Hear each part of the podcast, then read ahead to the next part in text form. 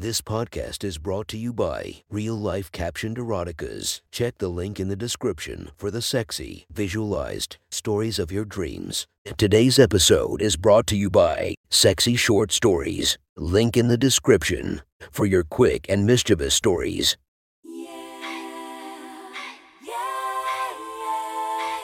Welcome to my friend's Erotic Stories podcast, Reddit's Best Erotica, where we listen to the best erotica from our friends online.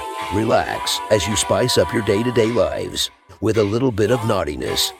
Feast your eyes to the inspiration of this story, Allison Tyler. Check her Instagram linked below. Please enjoy a very hot episode of Your Friend's Erotic Stories.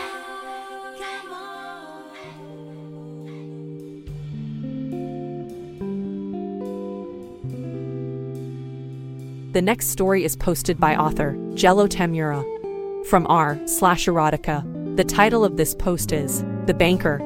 Sit back and enjoy the story.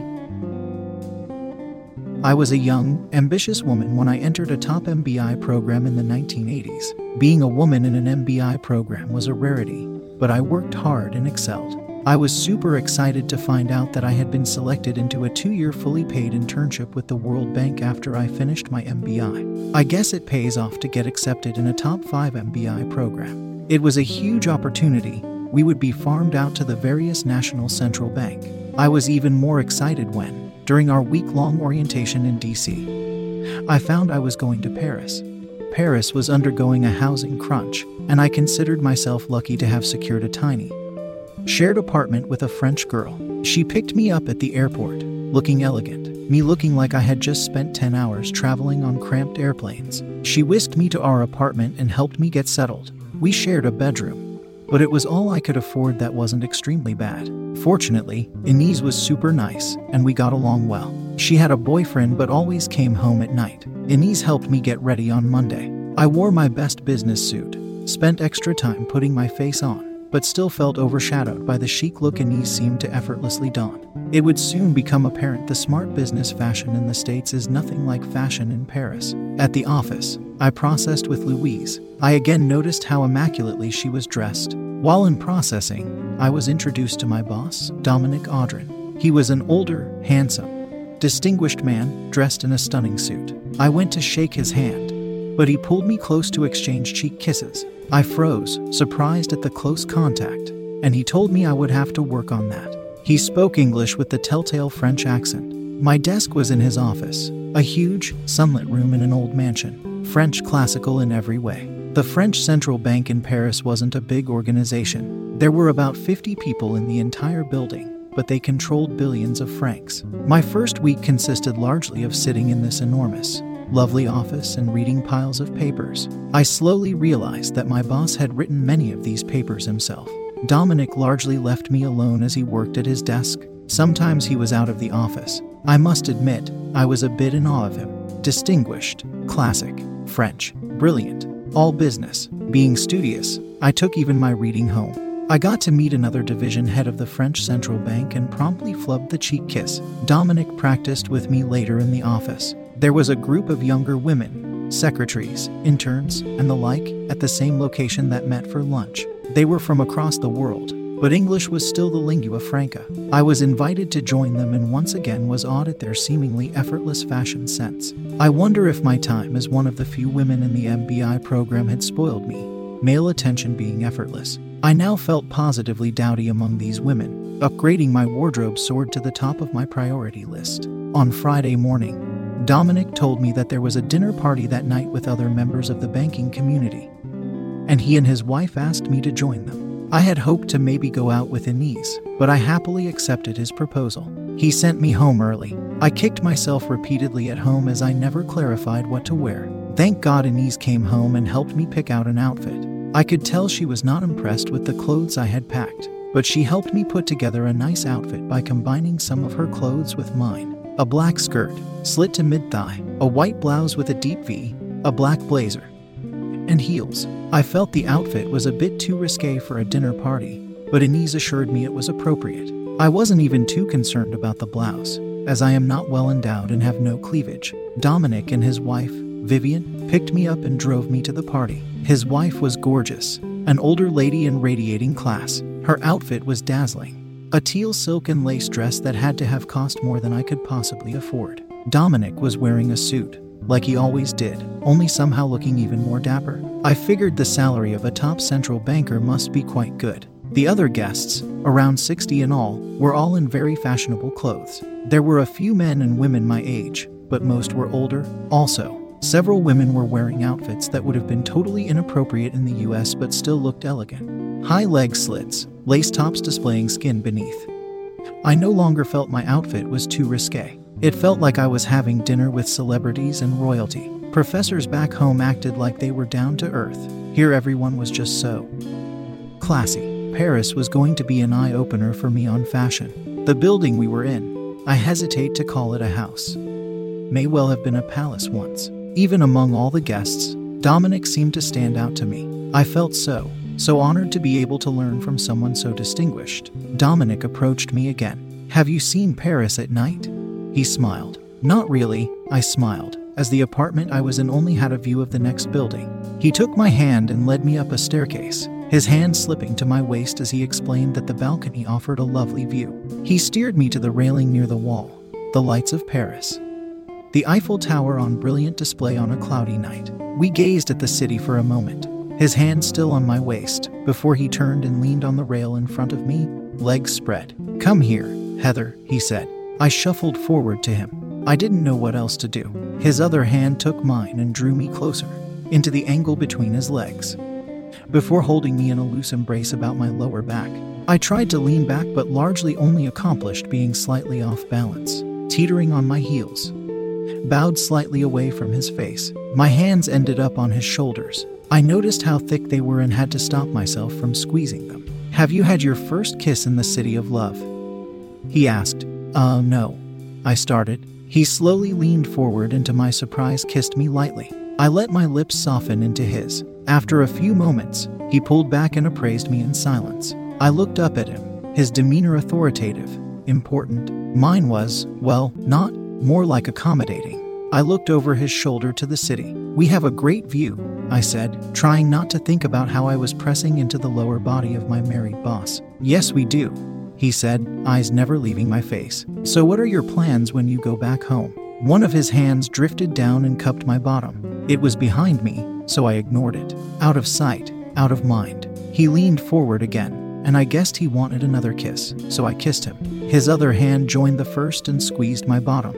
I tried to arch my back but only succeeded in forcing myself deeper between his legs. He pulled back and looked at me, his face millimeters away. He said nothing and I suddenly remembered his question. I dot dot um dot dot dot get a job, I guess which sounded idiotic, given that I would be working in France for the next two years. In banking? He asked, giving a slight nod, his eyes darting down. I figured that his nod meant I should kiss him again. So I did. This time I leaned into him, my hands moving to his neck.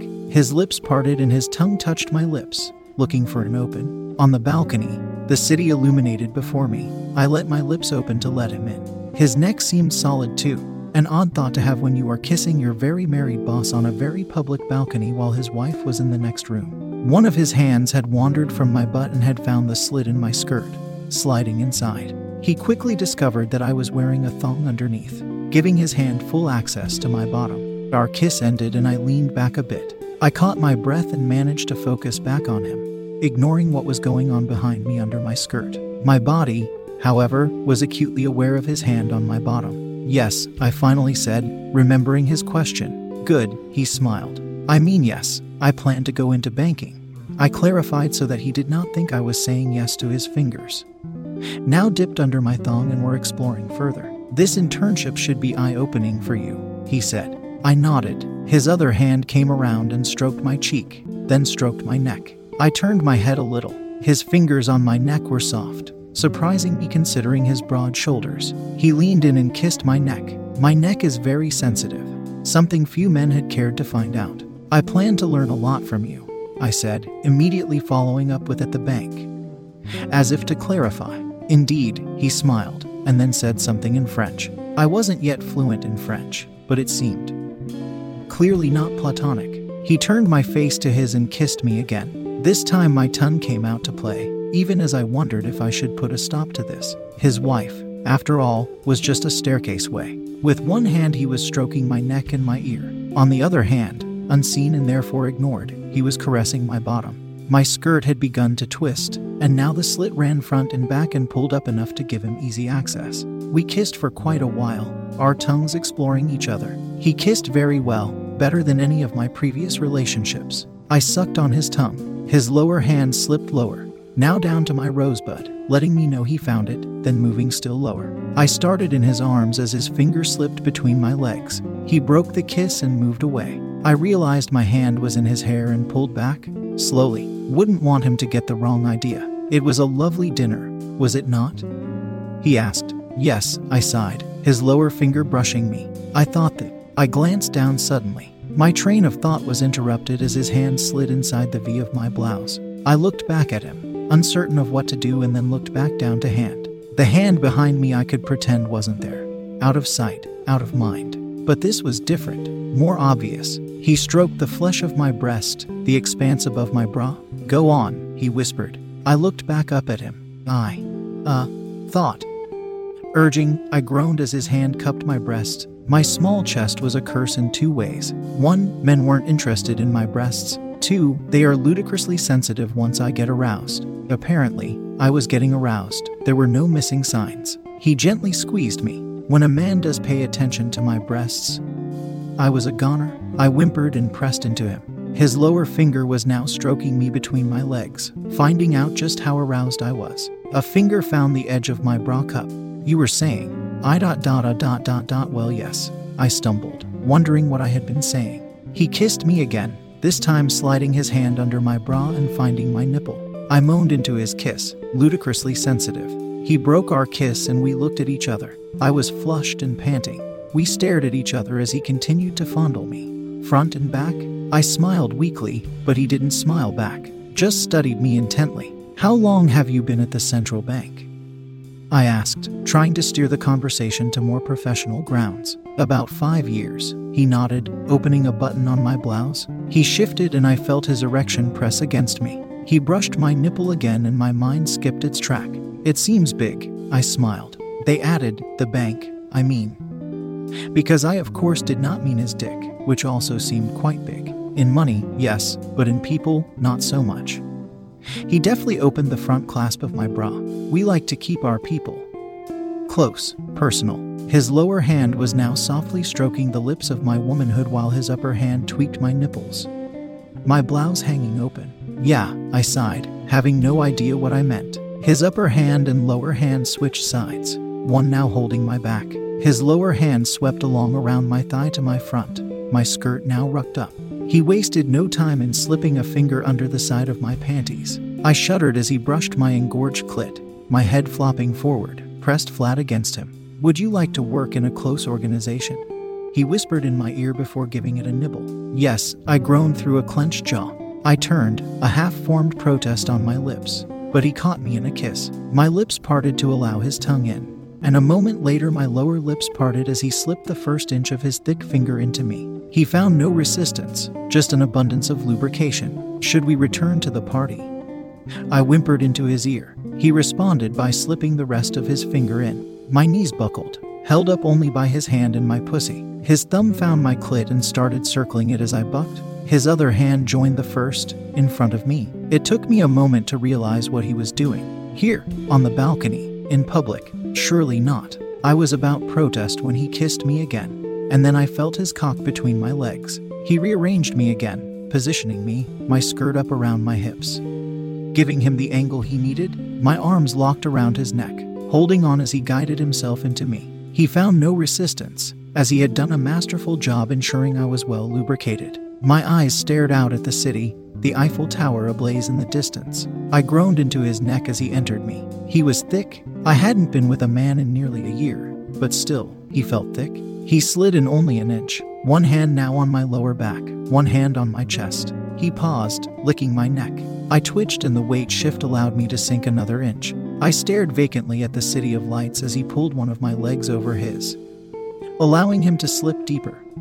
Another couple of inches of his hard cock in me. But dot dot dot your wife, I whispered. He didn't respond. Then he thrust his pelvis forward and even more of him slid into me. I was clinging to his neck, one leg wrapped around his, freeing his hands to roam my body. One was working my breasts, the other had found my clit. He pulled his hips back slowly and then thrust again. And again, I groaned into his neck, trying to stay quiet as he whispered French in my ear. I started when I heard a new voice, but he held me in place. And how are you two getting along?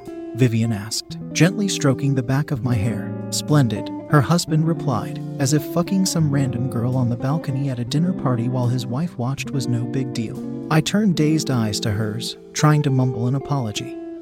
But Dominic's thrusting rendered me incoherent. May I? She asked, although whether she was addressing me or her husband I couldn't tell. Her hand slipped between us as Dominic withdrew his hand from my clit. He now committed both hands to my breasts as Vivian found where both of us were joined. A moment later, her finger was circling my clit, and I knew I was about to come. It is a lovely view, isn't it? She asked, looking out to the city. My eyes followed hers, staring out to the city, and seconds later I started to come. Hard. Dominic increased the tempo and force of his thrusts, causing me to hold on for dear life as my eyes saw orange. I was still in the throes of my orgasm when he turned and kissed his wife. Then he kissed me. Well, you two enjoy yourselves, she said, stroking my hair again and then left. I was completely out of it, still riding my orgasm, just being held up by Dominic as he pounded away at my trembling body. My moans smothered in his neck. I felt his thrusts get more erratic and I crested again as he did, feeling him fill me with his spunk. He finally lowered me to the ground, leaning against him as I slowly came back to earth. I eventually recovered enough to stand and reassemble myself. A beautiful night in Paris, he whispered as I caught my breath. Shall we return to the party? I. Yeah, I mumbled, and he took my hand. Suddenly I stopped him. Do I look all right? He looked me over and straightened my blouse, then nodded. We returned to the party. I was still dazed but tried to act interested in the discussion as I felt our combined fluids leak out of me. I awkwardly locked eyes with Vivian from across the room but quickly looked away. Though she looked nonplussed, some of the other women glanced behind me and I saw out of the corner of my eye another couple ascending the stairs to the balcony. I couldn't help but blush as I turned back to catch the knowing nod of one of the French women. Yes, I was going to learn a lot during my time in Paris.